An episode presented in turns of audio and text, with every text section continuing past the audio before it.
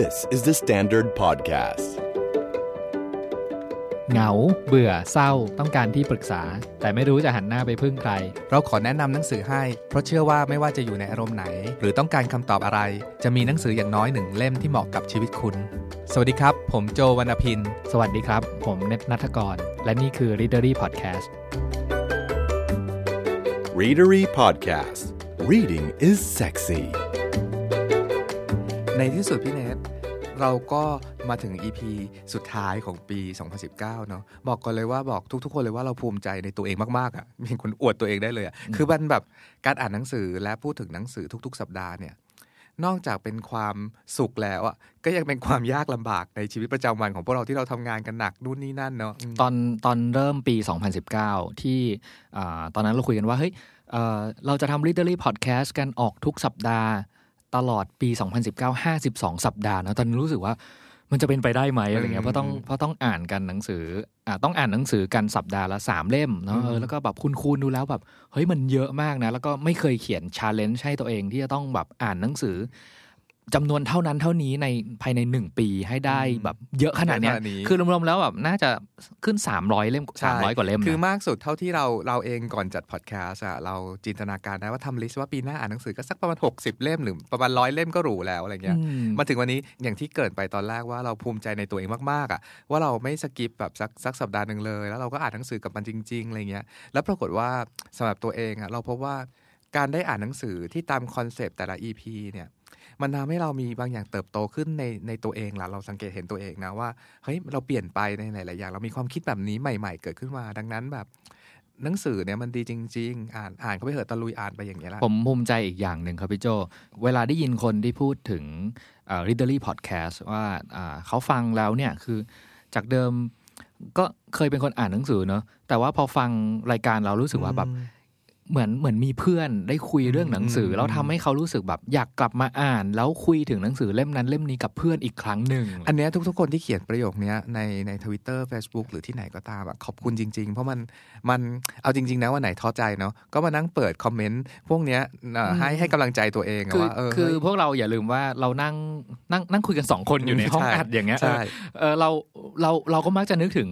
เอ่อเวลาเราเข้าไปอ่าน hashtag readery podcast อืมนี่แหละว่าว่าเฮ้ยจริง ๆ เราก็อยากแบบมีคนที่ 3 4 5 แบบเหมือนนั่งฟังนั่งคุยกับเราอยู่ในห้องอืมอัด podcast อย่างเงี้ยแล้วก็เหมือนแบบคุยกันไปแทนที่จะคุยกัน 2 คนเนี่ยนึกหน้าถึงแบบคนอื่น ๆ ที่คอยแบบคอมเมนต์ให้กำลังใจแล้วแล้วก็แบบแนะนำเล่มนู้นเล่มนี้ว่าอ่านเล่มนั้นเล่มนี้สิอะไรเงี้ยครับเลยเถิดไปถึงเวลาเราเห็นคนที่เขียนว่าประมาณว่าแบบอ่านเล่มนั้นเล่มนี้ตามพี่โจพี่เน็ตแล้วแบบว่ารู้สึกดีจังเลยขอบคุณมากๆเลย แล้วเขาก็แชร์กันต่อๆไปว่าให้เพื่อนๆอ่านว่าเออเพื่อนๆลองอ่านเล่มนี้กันสิอะไรเงี้ยเรารู้สึกว่ามันเป็นสังคมหรือเป็น reading culture ในฝันของเราอะของคนรักหนังสือหลายๆ คนก็จะชอบแบบนี้เนาะ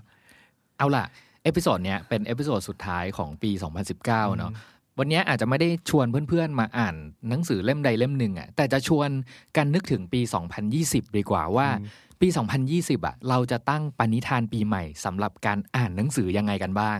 เมื่อกี้นี้ตอนที่พี่เน็ตพูดชื่อตอน EP เนาะนึกถึง EP ที่เราจะไม่ทำคือ หยุดปีใหม่สามวันอ่านเล่มไหนดีอะไรโอ้เงี้ยโหน่ากลัวจังใช่จริงๆควรจะมีตอนหนึ่งเนาะเขาบอกว่าเออเออไม่อ่านหนังสือบ้าง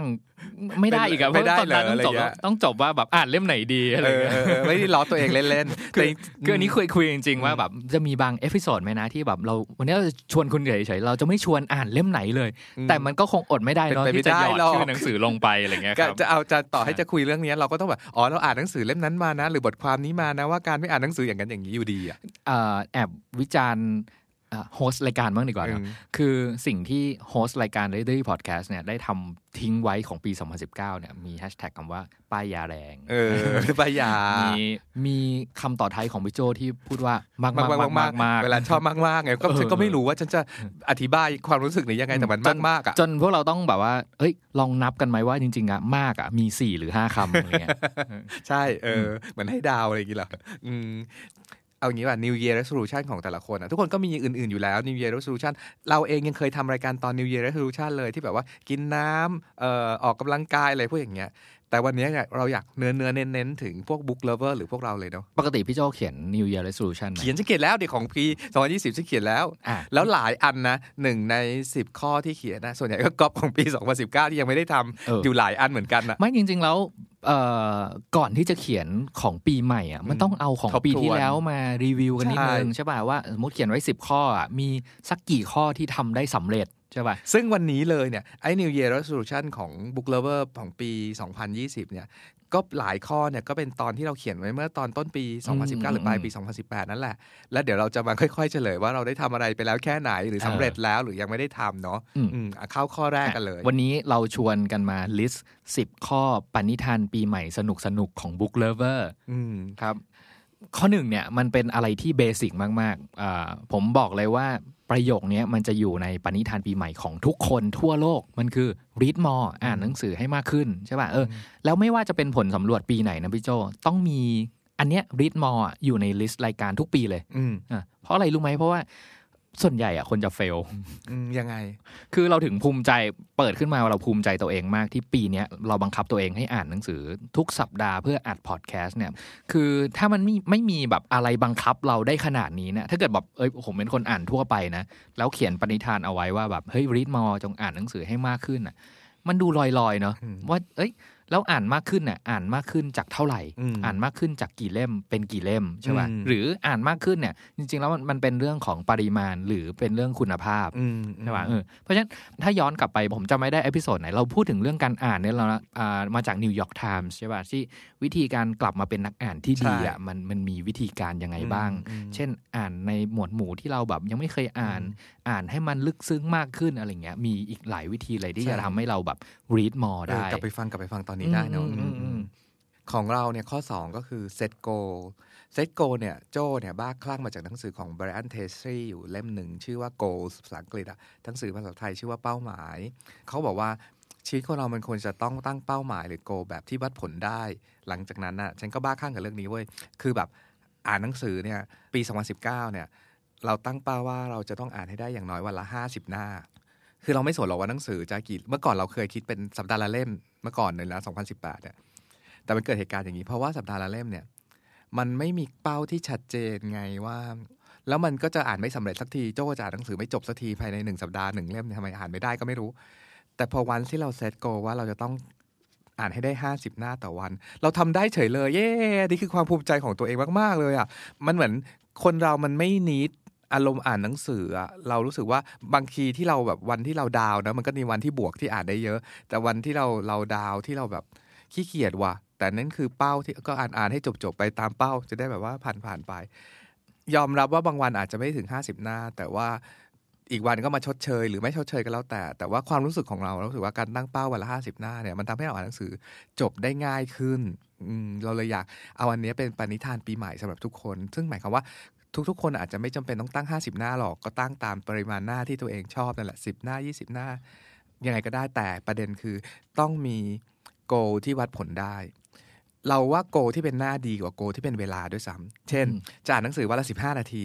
เราหาสิบห้านาทีในชีวิตไม่ได้หรอกนะจะบอกเลยโลกยุคเนี้ยอืมันไม่ได้ง่ายขนาดนั้นนะอืมอืมแล้วสิบห้านาทีบางคนก็โกงไงแบบอ่านใช่หน้าเดียวสิบห้านาทีได้ไหมเออใช่เออเออเอออ่านค้างอยู่หน้านั้นซึ่งเราทำกันบ่อยนะอ่านหน้านั้นแล้วก็เล่นเฟซไปสิบห้าเออนาทีจบอ่านหมดเวลาเลยคือคือเคยเห็นไหมแบบสารภาพตัวเองแล้วกันคือ เปิดหนังสืออยู่อะแต่ว่าจริง ๆ เราหนังสือนั้นน่ะมีมือถือวางอยู่แล้วก็ทุกคนถ่ายเป็นๆไปอืมทุกคนเป็นหรือว่าแล้วก็ตอนแรก ๆ ก็เอาไว้เผื่อจะเซิร์ช Google คำนั้นคำนี้เปล่าหรอกก็เดี๋ยวก็อืมอืมตามนะแปลว่าโกขอเป็นขอเป็นหน้าแล้วเป็นจำนวนหน้าที่ชัดเจนอืมนี่คือปฏิพันธ์ปีใหม่ของเรา มาข้อที่สามครับ คือข้อเนี้ยพี่โจอย่าด่าผมนะอืมผมจะบอกว่าเฮ้ยปีหน้าปี2020เราตั้งปณิธานว่าเราจะเลิกซื้อหนังสือโอ้ยอันนี้ไม่ใช่ไม่ใช่สำหรับตัวเองสำหรับใครบางคนแล้วกันที่มีกองดองอยู่ที่บ้านสูงมากแล้วรู้สึกว่าแบบเฮ้ยต้องจัดการอะไรสักอย่างเนี่ยการจัดการที่ดีที่สุดก็คืออ่านมันครับอืมใช่ป่ะคือมันอาจจะเป็นกองดองที่เราสะสมกันมาแบบ 10 ปีแล้วเดี๋ยวยังไม่ได้แกะพลาสติกเลยอะไรเงี้ย คือจริงๆไม่ได้อยากให้แบบไม่ซื้อหนังสือนะครับ เดี๋ยวอืมร้านจะอยู่ไม่ได้ คือบางคนที่คิดว่าแบบเฮ้ยปีหน้าเนี่ยอาจจะตั้งเป็นปณิธานให้กับตัวเองก็ได้ ว่าจะอ่านหนังสือทุกเล่มที่ฉันเคยซื้อมาดองเอาไว้ ที่ซุกอยู่ตามซอกตู้ ตามแบบใต้เตียงตามที่นั้นที่นี้ในห้องนอนอยู่อะไรเงี้ยลองเอามากองรวมๆกันนะครับ เรารู้สึกว่าเฮ้ยมันมีช่วงเวลาที่เราไปเหมือนแบบพบรักกับหนังสือเล่มนั้นที่ร้านหนังสือที่งานสัปดาห์หนังสือ หรือไปเดทกับใครแล้วก็ได้หนังสือเล่มนี้มาอะไรเงี้ยลองนึกย้อนกลับไปวันที่ได้หนังสือเล่มนั้น แล้วก็ความรู้สึกที่อยากอ่านหนังสือเล่มนั้นมากๆอะ่ะ แล้วก็ขุดเอาความรู้สึกนั้นกลับมาครับ แล้วก็ตั้งปณิธานเอาไว้ว่า หนังสือที่เราดองเอาไว้แบบ2อสปี หรือสิบปีที่ผ่านมายังไม่ได้แกะพลาสติกเลยเนี่ย เราจะตะลุยอ่านมันให้จบภายในปี 2020 เราเข้าใจประเด็นพี่เนี่ยนะ แต่ถ้าถามเรานะฉันทำไม่ได้หรอกเรื่องเลิกซื้อหนังสืออะอืมยังไงฉันก็จะซื้อ แต่ว่าเราเข้าใจประเด็นคืออย่างนี้ ไอ้กองดองที่อยู่ที่บ้านเนี่ย พี่นัทกำลังจะชวนให้กลับไปสู่ moment spark joy อ่าตอนที่ใช่ตอนที่เราได้พบรักกับเขาครั้งแรก คือบางทีเราซื้อมาเนี่ยแล้วเราวางเขาไว้แม้กระทั่งวางที่พื้นเป็นกองกองๆนะมันก็คือชื่อกองดองเนาะมหรือบางอันก็อยู่บนชั้นแล้วแหละแล้วพออยู่บนชั้นแล้วมันก็อยู่ชั้นลึกสุดใจอะอืมช่วงปีใหม่เนี่ยใครพอมีเวลาลองแบบเดินไปหยิบพวกเขาขึ้นมาอ่านดูบ้างเออเราจำ moment หนึ่งได้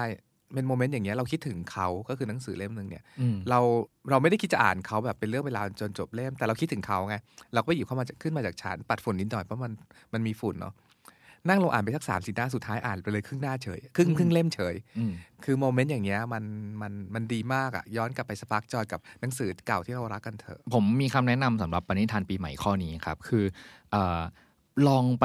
คุยคุยๆมาแล้วก็เอามาวางกองรวมกันครับ แล้วลองเขียนไดอารี่ถึงหนังสือแต่ละเล่มที่คุณดองเอาไว้แล้วคุณไม่หยิบมันมาอ่านสักทีอะไรเงี้ยอืมบางทีมันอาจจะเป็นปมในใจอะไรบางอย่างเกี่ยวกับหนังสือเล่มนั้นก็ได้นะคราวเนี้ยเราจะได้รู้ว่าแบบเอ้ยหนังสือเล่มเนี้ยที่เราดองเอาไว้อะเพราะว่าเราเออหลงลืมไปหรือ เรามีความทรงจำที่ไม่ค่อยดีกับหนังสือเล่มนี้ว่า แต่หรือหรืออะไรอะไรเงี้ย แต่การที่เราซื้อมันมาหรือซื้อเขามาอยู่กับเราเนี่ย มันต้องมีเหตุผลอะไรบางอย่างที่วันนั้นนะที่เราซื้อมา เช่นนะอะพูดเรื่องนี้ก็ได้ฉันมีหนังสือเล่มหนึ่งชื่อแบบว่า digital marketing ซื้อเมื่อประมาณ 7 ปีที่แล้วเลยด้วยซ้ำเออมันคือสมัยนั้นนะลึกๆ เราอยากเข้าใจประเด็นนี้ แต่เราไม่เคยอ่านหนังสือเล่มนี้เลยแม้แต่หนึ่งหน้าอืมหรือถ้าประเด็นมันเอาไปแล้วอะเราก็จะได้บอกตัวเองใช่สักทีว่าแบบโอเคเล่มเนี้ย มันไม่ spark joy ละเออเอาไปก็เอาไปให้คนอื่นอ่านต่อใช่อะอืมอะข้อ 4 ถัดไปในปณิธานปีใหม่ ที่เราทำไปเมื่อปีเมื่อต้นปี 2019 พูดอย่างนี้แล้วกัน เราเขียนว่า go digital หมายถึงว่าเราจะไม่ติดกับหนังสือในรูปแบบหนังสืออีกต่อไปอะเราเป็นคนรักหนังสือเรื่องนี้ไม่ต้องสงสัยเลย คือโคตรรักทะนุถนอมเลยอย่างเงี้ย แต่ว่า ชีวิตจริงของเราที่ทำงานอยู่ที่กรุงเทพที่ต้องเดินทางไปนู่นมานี่เนาะเราไม่สามารถพกหนังสือใส่กระเป๋าใบใหญ่ ๆ ไปได้สามสี่เล่มตลอดเวลาอะไรเงี้ยแล้วการเดินทางด้วยรถไฟฟ้า หรือว่าการไปนั่งรอหน้าห้องหมอ หรือว่าไปนั่งรอหน้าห้องลูกค้า แล้วเรา steal time อะขโมยเวลาตัวเองจากการนั่งรอพวกนั้นหรือยืนรอรถไฟฟ้ามาแล้ว หยิบมือถือขึ้นมาเปิดแบบว่าอีบุ๊กอ่านไปสักหนึ่งหน้า หรือบางทีแค่หนึ่งสองสามพารากราฟก็ยังดีอะไรเงี้ยปรากฏว่ามันทำให้เราอ่านหนังสือได้เยอะขึ้นแบบจบเล่มเป็นรูปธรรมเยอะมากอะพี่เนทหนังสือเนี่ยสำหรับเรามันคือคอนเทนต์เนาะมันอยู่ในฟอร์มไหนก็ได้ เมื่อก่อนเรารู้สึกว่าจะต้องอ่านแบบพกหนังสือเล่มซึ่งวันนี้ทุกวันนี้ก็ยังพกแต่ว่าสารภาพเลยว่าพกน้อยลง แต่พออ่านแบบในมือถือซึ่งมันมือถือมันอยู่ในมือเราไง มันทำให้เราแบบมีโอกาสอ่านหนังสือได้มากขึ้นอืมอืมก็น่าสนใจนะครับ เป็นเป็นปี 2020เสร็จไว้เลยว่าเราจะ go digital อะอืมลองอ่านหลาย ๆ แพลตฟอร์มดู แล้วก็ดูว่า เฮ้ย มันอาจจะเป็นการอ่านที่เรารู้สึกสะดวกสบาย คุ้นเคย convenient กับมันกว่าหนังสือเล่มอีกก็ได้เนาะอืมคืออืมจริง ๆ แล้วว่าแก่นของการอ่านหนังสือมันคือเรื่องเล่ามันคือ storytelling ที่อยู่ในเรื่องราวต่าง ๆ เหล่านั้นอื มอืมอืมมาถึงข้อ 5 ครับพี่โจ อันนี้อาจจะเป็นแบบปณิธานปีใหม่แบบคำสารภาพของผมเองเอ่อข้อ 5 เนี่ยผมจะบอกตัวเองว่า ผมจะเลิกโกหกอืมเลิกโกหกสักทีว่าเล่มนั้นเล่มนี้เนี่ยว่าจริง ๆ แล้วเรายังไม่ได้อ่าน มันมีมันมีนะพี่โจ มีบางเล่มอย่างเอ่อ ยกตัวอย่างก็ได้ Game of Thrones ผมยังอ่านไม่จบ บนโลกใบนี้นี่คือคอนฟ lict เดียวกันของคนทั้งโลกเลยนี่เป็นฉันว่าเป็นเซิร์ชเน็ตเลยก็ได้ฉันว่านี่คือคอนฟ lict ใหญ่ของคนอ่านหนังสือนะอะกับคือเกมออฟโทนเนี่คือยคือคืออย่างนี้หนังสือบางเรื่องอะก็ไม่ต้องอ่านให้จบก็ได้อ่าอันนี้อาจจะพูดปลอบใจตัวเองเนาะเออแต่เราก็จะพูดถึงมันได้ถูกป่ะมันมีหนังสือเล่มหนึ่ง how to talk about books that you don't read อืมเออ มันมีหนังสืออย่างนี้จริงๆเออมีหนังสือเอย่างนี้เลยมันมันเป็นทักษะการพูดถึงอะแหละว่าจริงๆแล้วแบบหนังสือบางเล่มมันไม่ต้องอ่าน อาจจะเคยดูซีรีส์มาแล้ว อาจจะกับเอ่อเคยอ่านรีวิวมาอะไรเงี้ยแล้วเราก็เออรู้เรื่องราวแล้ว แล้วก็แบบพูดถึงมันได้อ่าคุยอยู่ในวงบุ๊กขับได้ทั้งๆที่ยังไม่เคยอ่านหนังสือเล่มนั้นอะไรเงี้ยแต่สำหรับผมเองผมรู้สึกว่าแบบเฮ้ยเหมือนแบบเราไม่อยากตีสองหน้าเนาะว่าแบบเอ้ยหนังสือเล่มนี้อ่านจบไปแล้วอะไรเงี้ยพยายามตั้งปณิธานกับตัวเองเอาไว้ว่า หนังสือที่เราเคยคิดว่าเราเคยอ่านจบแล้ว แล้วก็แบบเคยไปร่วมบุ๊กขับ เคยไปคุยเล่มนั้นเล่มนี้ แล้วก็จริง ๆ แล้วตัวเองยังไม่ได้อ่านอะ ผมจะมีความรู้สึกอืมรู้สึกผิดตัวเองอืมรู้สึกผิดอืมกับตัวเองอยู่ลึกๆในใจอะไรเงี้ยเพราะฉะนั้นก็จะพยายามตั้งปณิธานเอาไว้ว่า ผมไม่บอกแล้วกันว่ามีหนังสือเล่มไหนบ้างอะไรเงี้ยแต่บอกไปแล้วว่าเกมออฟทรอนเหมือนอ่านไม่จบเนาะเออก็จะพยายาม กลับไปอ่านหนังสือเล่มที่ยังไม่จบอะแล้วก็เลิกโกหกใครสักทีว่าคุณได้อ่านหนังสือเล่มนั้นไปแล้วทั้งนั้นที่คุณยังไม่ได้อ่าน เอาจริงๆอะ ควรเลิกโกหกทุกเรื่องกับคนเราอะจริงเดี๋ยวว่าแต่เรื่องหนังสือเลย แต่จริง ๆ เรื่องหนังสือเนี่ย ถ้าพูดถึงเรื่องว่าไม่โกหกเนี่ยอีกอันที่ดีเนาะคือ อย่าโกหกตัวเองอืมคือบางครั้งอะไม่ชอบก็บอกไม่ชอบได้อืมไม่จำเป็นแบบอืมเพื่อนแบบเฮ้ยชอบชอบชอบแกเล่มนี้อะไรเงี้ยเออเออคือเออหรือไม่ต้องชอบทุกจุดก็ได้ชอบจุดนั้น ไม่ชอบจุดนี้อืมเถียงกับนักเขียนบ้างก็ได้ เราอ่านกูรีดของบิลเกตเว้ยในในกูรีดเขียนถึงเรื่อง 21 lessons for 21st century อย่างเงี้ย Bill Gates แม่งเถียงกับยูวอลตลอดคอมเมนต์อะไรอย่างเงี้ยอืมฉันไม่เห็นด้วยกับเรื่องอย่างนี้ แต่ขอบคุณนะ ที่เขียนเรื่องนี้มาทำให้ฉันได้คิดถึงเรื่องนั้นเรื่องนี้อะไรอย่างเงี้ยแต่ Readery Podcast 60 episode มาเนี่ย ผมไม่เคยโกหกเลยนะครับ ว่าเล่มไหนแบบรีบสารภาพกันเลย ใช่ใช่เราคือเชื่อ คืออันนี้ยืชยัอบก็บอกว่าชอบจริง ๆ นะครับใช่เออเออเออถ้าไม่ชอบก็ไม่จัดรายการถึงเล่มนั้นอะไรอย่างเงี้ยหรอกอืมข้อ 6 ปณิธานปีใหม่ของเรา ซึ่งเป็นปณิธานปีใหม่ตั้งแต่ต้นปีที่แล้วที่ขำมาว่าเราได้พูดไปในรายการนี้เลยด้วยว่า ปีเนี้ย2019 เนี่ยโจ้เนี่ยจะอ่านหนังสือคลาสสิกทุกสัปดาห์ นั่นไง เป็นเวลา 12 สัปดาห์ นั่นไงที่พี่เดชดักไว้ก่อนว่าอย่าโกหกนะเอมึงอถึงถึงย้อนกลับไปข้อเมื่อกี้นะครับ เราก็จะเรากำลังจะบอกว่าเราจะเลิกโกหกแต่มันคือปณิธานปีใหม่ลายนะแกนั่นคือปณิธานปีใหม่ของโจ้เมื่อปี 2019 ว่าเราจะอ่านหนังสือคลาสสิกทุกสัปดาห์เนาะอืมผลคือ อะสารภาพก็ได้ ฉันไม่สามารถอ่านหนังสือคลาสสิกทุกสัปดาห์ตลอด 52 สัปดาห์ได้ แต่มันทำให้พอเราตั้งเป้าปุ๊บว่าเราจะอ่านนิยายคลาสสิก 52 สัปดาห์เนี่ย มันทำให้เราได้อ่านหนังสือคลาสสิกอย่างน้อยก็ 20-30 เล่มอะอืมอืมต่อให้ไม่ทุกสัปดาห์เซ็กก็แบบอืมก็ก็โอเคนะอะไรเงี้ยมไม่ไม่ไม่เป็นไรมันโอเคเออได้อ่านนายปลอบหลังเนอะเออเออหนังสือคลาสสิกเนี่ยเท่าที่เราค้นพบจากการอ่านทั้งหมดเนี่ยทำไมเราถึงเน้นคำว่านิยายคลาสสิกเนาะเพราะว่า การที่คลาสสิกเนี่ยแปลว่ามันข้ามเวลาเนาะมันคือเขียนไว้นานแล้ว แล้วมันยังสนุกอยู่ในทุกวันนี้ หรือให้ให้คุณค่าอะไรบางอย่างอยู่ทุกวันนี้ แสดงว่าหนังสือเล่มนั้นหรือผู้เขียนที่เขียนเรื่องนั้นอะคงเข้าใจ psychology หรือ subconscious อะไรบางอย่างของมนุษย์ที่แบบว่าเราเราเจอปัญหานู่นนี่นั่น แล้วเขามีทางออกอย่างนั้นอย่างนี้ ไว้ยังไงอยู่ในหนังสือเหล่านั้นน่ะหาโอกาสตั้งเป้าอ่านหนังสือคลาสสิกกันบ้าง ไม่ว่าจะเป็นหนังสือไทยหนังสือฝรั่งหนังสือจีนอะไรเงี้ยวรรณกรรมคลาสสิกเนี่ย มันคือวรรณกรรมที่มันยืนหยัดต่อสู้กับเวลาจากอดีตจนมาถึงปัจจุบันได้อะพี่โจลองนึกถึงแบบว่าหนังสือคลาสสิกหลาย ๆ เล่มเนาะมันมันเขียนขึ้นในแบบโอ้โหยุคแบบที่เราจินตนาการไม่ถึงอะ่ะแต่ว่าเนื้อหาของมันเรื่องเล่าที่อยู่ในนั้น หรือว่าตัวละครปมของตัวละคร สถานการณ์ที่ตัวละครพยายามจะผ่านไปได้อะลองใส่ context ของปัจจุบันลงไปอะพี่โจ ที่ผมพูดว่ามันมันยืนระยะมาอย่างยาวนานนะเพราะว่ามาอ่านในพศเนี้ยอ่านในปี 2020อะเรายังรู้สึกรีเลทกับมันนะมันยังเป็นเรื่องราวที่มันยังเป็นธีมสากลแล้วก็แบบเฮ้ยแม้แต่คนปัจจุบันน่ะก็ยังรู้สึกว่าธีมเนี้ยมันยังอยู่ชีวิตเรายังต้องเผชิญกับสิ่งนี้อยู่ได้ ฉันยกตัวอย่างเรื่องนี้ ขอยกตัวอย่างหน่อย โมบิดิกอืมแปดร้อยหน้าเอออ่านไปทำไมกันอืมคือแม่งอีตอนที่ที่มึงล่าประวานกันแบบว่าสามสี่ร้อยหน้าห้าร้อยหน้าแบบว่า แล้วไม่มีอะไรเลยไปทะเลว่างเปล่า แล้วมันมันเบื่อมากอะพูดตรงๆแล้วช่วงเอ่อไอโดยเฉพาะไอ้บทแบบว่าทำไขมันจากประวานอะไรเงี้ย มันเหมือนอ่านวิกิพีเดียอะแล้วมันเป็นหนังสือที่เขียนปี 1,800 กว่ากว่าๆแต่ทำไมอ่านวันนี้แล้ว มันไม่มีมือถือไม่มีอุปสรรคเรื่องเหงาเบื่อเศร้าอยู่ในนั้น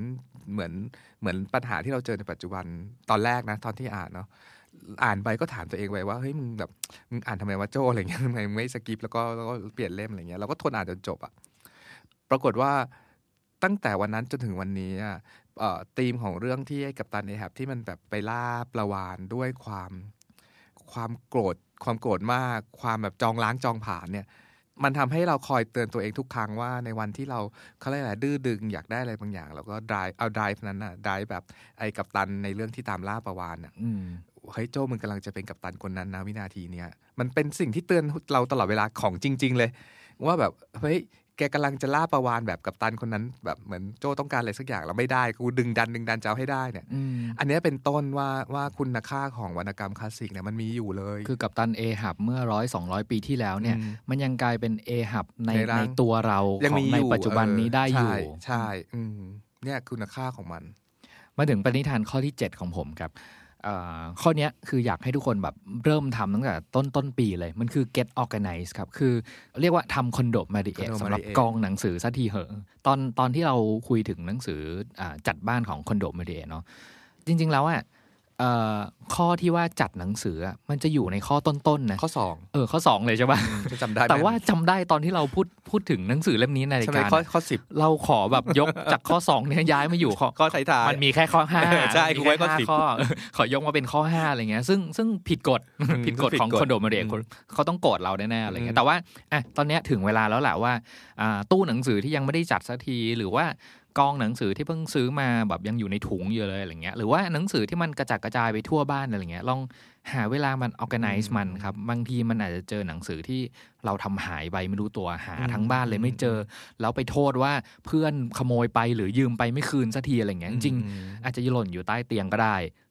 การ organize เนี่ยมันมีข้อดีอย่างหนึ่งพี่โจตอนจัดทำหนังสือนึกถึงอะไรบ้างตอนถ้าผมผมจะนึกถึงช่วงเวลาตอนที่ได้ได้หนังสือเล่มนั้นเล่มนั้นมาเนี่ยแหละมันก็มีโอกาสที่จะทบทวนชีวิตนิดนึงว่าโอเคเนาะเเล่มเนี้ย 2019 เนี่ยเราซื้อมาตอนช่วงแบบเดือนกุมภาตอนนั้นมีงานอะไรเราไปเที่ยวไหน แล้วก็ไปร้านหนังสือนี้ได้หนังสือเล่มนั้นมาบ้างอะไรเงี้ยผมรู้สึกว่าการ organize ชั้นหนังสือเนี่ยมันเหมือนได้ทบทวนชีวิตของตัวเอง ตอนที่ได้หนังสือแต่ละเล่มมา แล้วก็แล้วก็จัดเรียงมันอะเหมือนแบบว่าเอ้ย defrag hard disk ของตัวเองนะถ้าใครชอบบอกว่าแบบ Windows defrag อ่า hard disk จัดระเบียบอะไรเงี้ยมันเหมือนกันเลยเหมือนจัดระเบียบ นอกจากเราจะได้ตู้หนังสือที่เป็นระเบียบแล้วอะมันเหมือนเข้าไปแบบทำงานกับความทรงจำของเราจัดระเบียบขึ้นมาอีกนิดนึงว่าแบบโอ้หนังสือเล่มนี้เนี่ยความทรงจำขอแบบเก็บไว้ในโหมดแบบเหงาเนาะหนังสือเล่มนี้ความทรงจำอยู่ในโหมดเศร้า หนังสือเล่มนี้อยู่ในโหมดผู้คนที่สูญหายไปจากชีวิตแล้วอะไรเงี้ย มมันคือคอนเซปต์ของคอนโดมาริเอะนั่นแหละคือการจัดการกับอดีต แล้วการเรียนรู้ที่อยู่กับปัจจุบันอย่างมีความหวังขึ้นมายังไงเนาะของบางอย่างก็ทิ้งได้ก็ก็ควรทิ้งอะอืมแล้วอีกอย่าง get organized เนี่ยข้อดีอีกอย่างหนึงคือเราจะรู้ว่าเรายังเหลือพื้นที่ให้ซื้อหนังสือมาเติมได้อีกเท่าไหร่ อันนี้เป็นข้อดีสำหรับผมรู้สึกว่าแบบบางทีมันมันจะมีบางโมเมนต์นะที่รู้สึกว่าอ่า หนังสือก็เต็มบ้านแล้ว แล้วก็ลกเต็มไปหมดเลยแม่ก็ด่า เพราะไม่เคยจัดสักทีอะไรเงี้ย อันนี้อาจจะเป็นทริคให้กับแบบน้องๆแล้วกันเนาะคือเมื่อไหร่ก็ตามที่จัดชั้นเรียบร้อยแล้วเนี่ย แม่จะไม่ว่าถ้าซื้อหนังสือมาเพิ่มอีก เพราะเรามีข้ออ้างชัดเจนว่านี่ไงจัดชั้นแล้วเรียบร้อยตู้มันยังเหลืออีก3ามสองสามช่องอะยังมีโอกาสเติมหนังสือเข้าไปได้อีกและสำหรับคนรักหนังสือสิ่งนี้เลย สิ่งที่เวลาเราจัดชั้นเราจะได้สิ่งนี้คือแกจะซื้อหนังสือซ้ำๆปกเดิมเล่มนี้ซ้ำๆไม่ได้อ่าเอาเงิน 300 บาทไปซื้อเล่มใหม่กันดีกว่าอืมอืมมีอีกทริคหนึ่งตอนจัดชั้นหนังสือนะครับ ลองพลิกหนังสือดูบางทีคุณอาจจะเจอแบงค์พันที่ซ่อนเอาไว้ใช่เฮ้ย เจอแล้วจริง ๆ นะ พี่น้องหลังจากที่แบบว่าผู้เอ่อจัดรายการคอนโดบริเอเว้ยเราก็จัดบ้านกันเนาะได้เงินตั้งห้าพันแน่เออนิวนิวซ่องบ้านนะใช่ไหมข้อดีของการจัดหนังสือเออออาจจะได้แบงค์พันที่ซ่อนเอาไว้ด้วยนะคครัรับบข้อ 8 จาก 10 ข้อ ข้อ 8 คือปีเนี้ย เป็นปีที่ที่เราได้ค้นพบสิ่งนี้ครับพี่น้อง Audio Book คือปี 2019 ตอนต้นปีอะเรายังไม่รู้จักสิ่งนี้พูดเลย อืม แต่พอมากลางกลางปีเราเริ่มแบบบ้าคลั่งการแบบว่าฟัง Audio Book แล้วเราพบว่า เฮ้ย เฮ้ยว่ะ เฮ้ยกับตัวเอง เฮ้ย ตกลงไอ้สิ่งที่เราทำกันอยู่เนี่ย ที่ตัวเองทำเวลาฟัง Audio Book เนี่ย มันคือการอ่านหรือการฟังวะ เราก็มีคอนฟ lict เนี้ยอยู่พักหนึ่งเนาะว่าสุดท้ายเราเลยจุดนั้นไปจนเราพบว่า อ๋อ มันก็คือหนังสือก็คือสตอรี่คือคอนเทนต์คือเรื่องเล่า คือความคิดเห็นความคิดของคนที่ถ่ายทอดมาสู่เราอะไรเงี้ยเราก็ลองฝึกตัวเองว่าจะฟัง audiobook ให้มากขึ้น ดังนั้นปี 2020 เราตั้งปณิธานว่า เราจะฟังออดิโอบุ๊กบายเบ t ไทม์คือตอนนอนเนี่ยแทนที่จะแบบว่าเล่นเฟซดูคลิป เรื่อยเปื่อยตลกเรื่อยเปื่อยเนี่ยฉันจะแบบว่าก่อนนอนฉันจะเซตให้เป็น audiobook time เนาะแล้วก็หลับไปด้วยกันหรืออะไรเงี้ยหรือว่าใครบางคนจะเป็นแบบ Readery Podcast book time ฉันก็ไม่ติดเนาะแล้วแต่ทุกคนเนาะแต่ว่าเออสำหรับเราอะเราจะตั้งเป็น audio book time by bed อันเนี้ยครับ ขอขอแบบใส่ความฝันไปนิดนึง อยากให้สำนักพิมพ์ไทยมีออดิโอบุ๊กเยอะๆอืมอืมเดี๋ยวไปเดี๋ยวไปบิวซึ่งมันมันถึงเวลาแล้วแหละที่จะครับต้องมีกันอืม ปณิธานปีใหม่ข้อที่ 9 ของผมนะครับ ข้อนี้ผมบอกว่า don't judge ครับ คืออมอย่าตัดสินอะเราอาจจะเคยได้ยินประโยคเนาะอย่าตัดสินหนังสือจากปกอืมใช่ป่ะเพราะบางทีอะเรื่องราวข้างในอะมันอาจจะเฮ้ยวิเศษกว่าสิ่งที่ปกมันพรีเซนต์เอาไว้ใช่ป่ะบางทีเจอหนังสือแบบเฮ้ยปกไม่สวยเลยงั้นแบบ พานไปให้แบบไม่อยากอ่านหนังสือเล่มนี้อะไรเงี้ยคือคราวนี้หนึ่งเนาะถ้าซื้อหนังสือปกไม่สวยมาเนาะก็แนะนำให้ขอปกใหม่เอาสวยๆอะถ้าเป็นฉันฉันทำอย่างนั้นบอกเลยมมอืมมันก็มีวิธีการจัดการมันใช่ใช่ใช่ป่ะเออแล้วก็อยากไปให้ลึกกว่าการตัดสินหนังสือจากปกคือใช่ผมจะมีนิสัยอย่างหนึ่งนะคือ อาจจะลามไปถึงการชอบตัดสินผู้คนใช่ป่ะอืมอย่างเช่นแบบปณิธานข้อเนี้ยตั้งเอาไว้ว่า พยายามอย่าตัดสินคนที่เขา ไม่ได้เป็นนักอ่านแบบเราอืมใช่ป่ะเออ คือบางทีเขาอาจจะมีเรื่องราวหรือสตอรี่ที่เขาเสพมาจากทางอื่นอย่างเช่นเขาอาจจะเป็นคนดูหนังเขาอาจจะเป็นคนเออชอบเขียนชอบอ่าน หรือชอบทำกิจกรรมอื่นๆแล้วไม่ได้อ่านหนังสือ ไม่ได้แปลว่าเขาไม่ได้มีคุณค่าอืมแบบเดียวกับเราอืมใช่ป่ะเออเพราะฉะนั้นสิ่งที่ผมจะบอกตัวเองเสมอว่า เฮ้ยเราต้องไม่ตัดสินคนด้วยด้วยการที่เขาแค่ไม่อ่านหนังสือออืมนะครับอืมเลยไปอีกอะ คืออย่าไปตัดสินหมวดหมู่หนังสือบางหมวดอืมที่คุณไม่ชอบอืมใช่ป่ะเออเหมือนแบบเดินเข้าร้านหนังสืออะไรเงี้ยยี่ฉันไม่เข้าแบบเอ่อโซนนี้เด็ดขาดโซนนี้เพราะมันอ่าเป็นโซนหนังสือที่เราไม่ชอบอะไรเงี้ยอืมมันมันก็จะเลยไปถึง อย่าตัดสินผู้คนที่เขาชอบหมวดหนังสือที่คุณไม่ชอบด้วยอืมอืมใช่ป่ะเออ มันไม่ได้หมายความว่าเขาไม่ได้อ่านแบบคุณน่ะเออเขาจะไม่ได้มีคุณค่าเทียบเท่ากับคุณ เผลอๆอะถ้าเกิดแบบลองมองย้อนกลับสิ ถ้าเกิดคนอื่นเขาเป็นคนประเภทตัดสินคนแบบเดียวกับเราอะไรเงี้ยแบบเราไปตัดสินเขาอะไรเงี้ยเขาก็อาจจะมองก็ได้นะว่าเฮ้ยมึงอ่านหนังสืออะไรอะแบบว่าไม่เห็นจะสนุกเลยอะไรเงี้ยทำไมไม่อ่านหมวดนี้แบบแบบที่เราอ่านล่ะอะไรเงี้ยเออคือมันมันย้อนกลับไปมาให้มองแบบคนละมุมกันเนาะเพราะฉะนั้นแบบอย่าพยายามตัดสินในสิ่งที่ที่ที่เราอาจจะยังไม่ชอบในวันนี้ มันมีวิธีการด้วยนะว่าเอ่อจะทำยังไงให้ไม่ตัดสินล่ะ คือสมมติบางหมวดอย่างเงี้ยแล้วกันนะถ้าคุณยังรู้สึกไม่ชอบมัน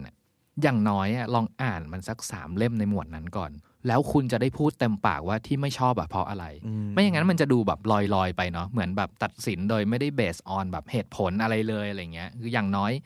ให้ทดลองอ่านก่อนสักสามเล่มในหมวดที่คุณรู้สึกว่าแบบหมวดเนี้ยเราเราไม่ชอบจริงๆอะเราจะได้บอกว่าโอเค เราเรารู้แล้วนะ ว่าเราไม่ชอบหมวดนี้จริง ๆ แต่เป็นเพราะว่าอะไรหนึ่งสองสามอะไรเงี้ยก็เลยมาถึงข้อสิบ ที่ต่อต่อเนื่องจากของพี่เนทที่เราคิดว่าเป็นปณิธานปณิธานปีใหม่ที่อยากให้ทุกคนช่วยกันทำคือ read out of comfort zone คืออ่านหนังสือที่นอก comfort zone กันบ้างอืมนึกเอาทุกคนมี comfort zone ในการอ่านหนังสือเนาะเช่นเราชอบแบบนิยายรักเราก็อ่านแต่นิยายรักตลอดเวลาอะไรเงี้ยแล้วมันจะรู้สึกว่าไม่กล้าอ่าน หรือไม่รู้จะหยิบเล่มไหนในการแบบหยิบหมวดหมู่ใหม่ ๆ หรือว่าเดินไปเอ่อแนวหนังสือใหม่ ๆ ก็ได้อะไรเงี้ยซึ่งเรื่องเนี้ย จำได้ว่าตอนที่ของพี่เนทเรื่องใหญ่ๆน่าจะเป็นตอนที่พี่เนทอ่านฉางอัน12ชั่วยามเนอะอืมเพราะเป็นหมวดหมู่ที่แบบพี่เนทไม่ค่อยคือคุ้นไม่เคยอ่านนิยายจีนเลเออยแล้วก็มีเอพิโซดนั้นแหละที่บอกว่าเฮ้ยอ่านนิยายจีนกันเถอะเออแล้วก็แบบเฮ้ยทำไมมันมันสนุกแล้วมันมันติดขนาดนี้อืมอะไรเงี้ยเออเรารู้สึกว่าแบบเอ้ยนี่ไม่ได้ใช่ซีรีส์อ่าเดียวที่เราจะอ่านละมีซีรีส์สองสามสี่ใช่เต็มไปหมดเลยใช่เป็นลิสต์เลยครับ ของเราเนี่ยนึกถึงหนังสือหนังสือที่เราอ่านชื่อ Happy City ที่พูดถึงเมืองกับการดีไซน์เนาะแล้วเราก็ไม่ได้เรียนทางสถาปัตยกรรมมา แล้วเราไม่รู้ว่างานดีไซน์มันมีผลกับชีวิตคนอย่างนั้นอย่างนี้ แต่ปรากฏว่าพอพอได้อ่านหมวดหมู่ที่ที่เราไม่คุ้นเคยพูดง่ายๆ ตอนแรกๆมันก็ก็ไม่คุ้นนะเนาะคนไม่คุ้นก็ใช้เวลารู้จักกันสักพักหนึ่ง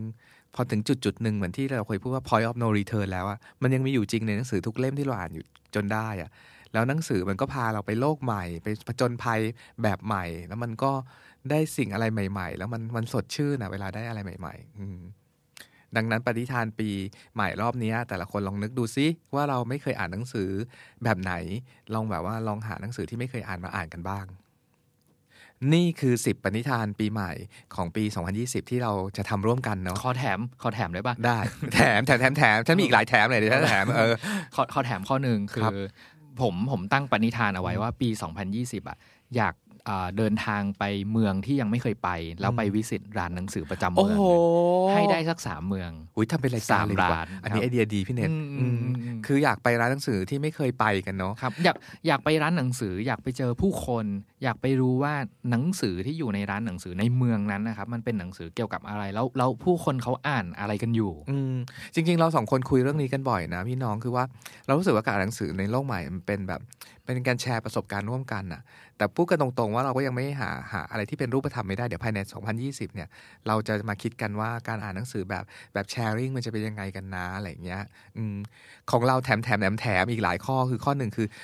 แนะนำให้ทำ list หนังสือละคือตอนอยู่ว่างๆเนี่ยเอ่อตอนนั่งไปนั่งมามีมือถืออะไรก็กดพิมพ์พิมพ์ว่าอยากอ่านเล่มนั้นเล่มนี้คือทำ list หนังสือที่อยากอ่านกันเถอะ แล้วสุดท้ายมันจะได้อ่านไงการมีแบบเป็นรูปธรรมออกมา อีกอันหนึ่งที่ที่โจอยาก ทำมาตลอดเป็นสิบปีแล้วคือเขียน blog review หนังสือ อืมก็ปี 2020 ก็ก็สมัคร Medium แล้ว เดี๋ยวก็จะเขียนบล็อกให้ได้ นี่คือทำได้ไม่ได้ไม่รู้แต่ว่าการตั้งโกนะอย่างที่ว่า อืมพี่โจจะเขียนทุกวันเลยใช่ไหมครับอืมจริงๆจะเขียนทุกวันนะ เออเออพูดกล้าพูดก็กล้าพูดต้อเนาะงต้องตั้งไว้ก่เออนอต้องตั้งไว้ก่อนอืมแต่จะเขียนทุกวันให้ได้ครับ อะไรเงี้ย ถัดไปก็คือ คนอ่านหนังสืออะฉันแนะนำสิ่งนี้ เราเรียกมันว่าชีตเดย์ชีตเดย์หมายถึง วันนี้ฉันไม่อ่านหนังสือหรอกฉันจะดูหนังเอา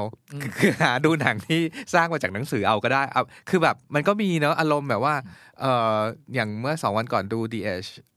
of Innocent อะไรเงี้ยหนังของมาตินสกอร์เซซีซึ่งทำมาจากหนังสือเอดิทวอลตันอะไรเงี้ยเฮ้ยมันก็ก็ชีตเดย์อะก็เฮ้ยพูดให้สวยๆนิดนึงบอกว่าเอ่อเราจะดูซีรีส์และหนังที่สร้างมาจากหจากหนันังงสืสืออที่เราชอบเนาะซึ่งมีเต็มอะไรเลงี้ยเออซึ่งมีเต็มเลย อีกอันหนึ่งที่เราเราเองนี่ส่วนตัวมากๆที่จะตั้งปณิธานปีใหม่สำหรับปี2020 คืออ่านบางสิ่งบางอย่าง หมายถึงอ่านหนังสือบางบางหน้าหรือบางพารากราฟเท่านั้นที่มันเป็นโพสิทีฟมากๆอะ เช่นแบบ เราเราประทับใจตอนที่เราจำได้ว่าเราตอนที่เราอ่าน The Power of Now แล้วเรารู้สึกว่าเออหนังสือแบบนี้จะเป็นหนังสือที่เราอ่านไม่จบอะเหมือนอ่านไปเรื่อยๆ ทวนกลับมาอ่านใหม่ทวนกลับมาอ่านใหม่แล้วปี 2020 เนี่ย เราตั้งเป้าว่าเราจะหาอะไรอ่านที่ที่แบบส่งเสริม spiritual เรา fulfill จิตวิญญาณเรา แล้วให้ positive thinking เรา เราคิดว่าสำหรับโจนะมันจำเป็นก็อันนี้คือปณิธานปีใหม่ 10 ข้อจากพวกเราโจเลเน็ตหรือ Daily Podcast นะ จริงๆ เราอยาก ฟังหรืออยากแบบเห็นหปรือณิอยากธานปีหรืออยากใหม่ก๊อปของของเพื่อนใช่ๆแล้วก็ของคนฟัง Literary Podcast ด้วยว่าแต่ละคนน่ะเขียนปณิธานปีอาจจะไม่ต้องแบบหนังเกี่ยวกับหนังสือทั้งหมดเนาะคือเอ่ออยากเห็นข้อที่เกี่ยวกับหนังสือของแต่ละคนน่ะว่าในปณิธานปีใหม่ของคุณน่ะคุณเขียนเอ่อ ข้อที่ว่าด้วยหนังสือหรือการอ่านหนังสือไว้ยังไงบ้างเผื่อจะเป็นไอเดียให้ให้เราไปเติมข้อที่ 11 12 13 ต่อไปได้อีก เออพูดขึ้นมาเรานึกได้ออกข้อหนึ่งว่า ตอนที่เราทำตอนที่อยากกลับมาเป็นนักอ่านอีกครั้งอะมันมีสิ่งหนึ่งคือจัดมุมอ่านหนังสือ ซึ่งอันนี้เป็นปณิธานปีใหม่ของเราเองเมื่อปีก่อน แล้วปีนี้เราทำสำเร็จแล้ว เราก็เลยไม่ได้เขียนออกมาเนาะแต่จริงๆมันดีมากๆเลยนะ การจัดมุมอ่านหนังสือ ลองแบบเลือกต้นไม้มาวาง หาไฟที่เหมาะสม ถ้ามีตังก็ซื้อโซฟาใหม่ที่นั่งสบายๆอะไรเงี้ย ก็นี่คือทั้งหมดของ Literary Podcast ตั้งแต่ต้นปีมาถึงถึงปัจจุบันเนี้ย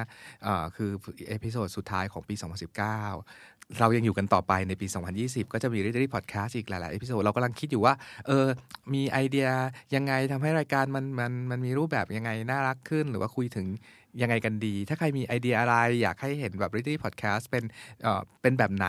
หลายคนก็แนะนำมาแล้วล่ะ เช่นแบบ อยากให้อ่านหนังสือหมวดนั้นหมวดนี้ อยากมีเกสคนนั้นคนนี้ หลายคนก็แนะนำมาแล้ว เราก็รับฟังได้ยินได้ยินเสียงทุกคนนะครับ แต่ว่าจะเป็นยังไงต่อไปก็ติดตามในปีหน้า แต่สำหรับ Literary Podcast พี่โจพี่เน็ต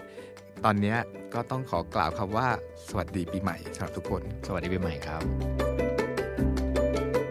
Readery Podcast จะอัปเดตหนังสือที่น่าสนใจให้คุณทุกวันศุกร์ ถ้าใครมีเล่มไหนอยากแลกเปลี่ยน คอมเมนต์เพิ่มเติมหรือติด Hashtag Readery Podcast ได้นะครับ เราเชื่อว่ามีหนังสือดีๆ อีกมากมายรอให้อ่านอยู่เสมอ ติดตาม Literary Podcast ได้ทางเว็บไซต์ The Standard Podcast Player ที่คุณใช้ Spotify SoundCloud และ YouTube The Standard Podcast. Eye opening for your ears.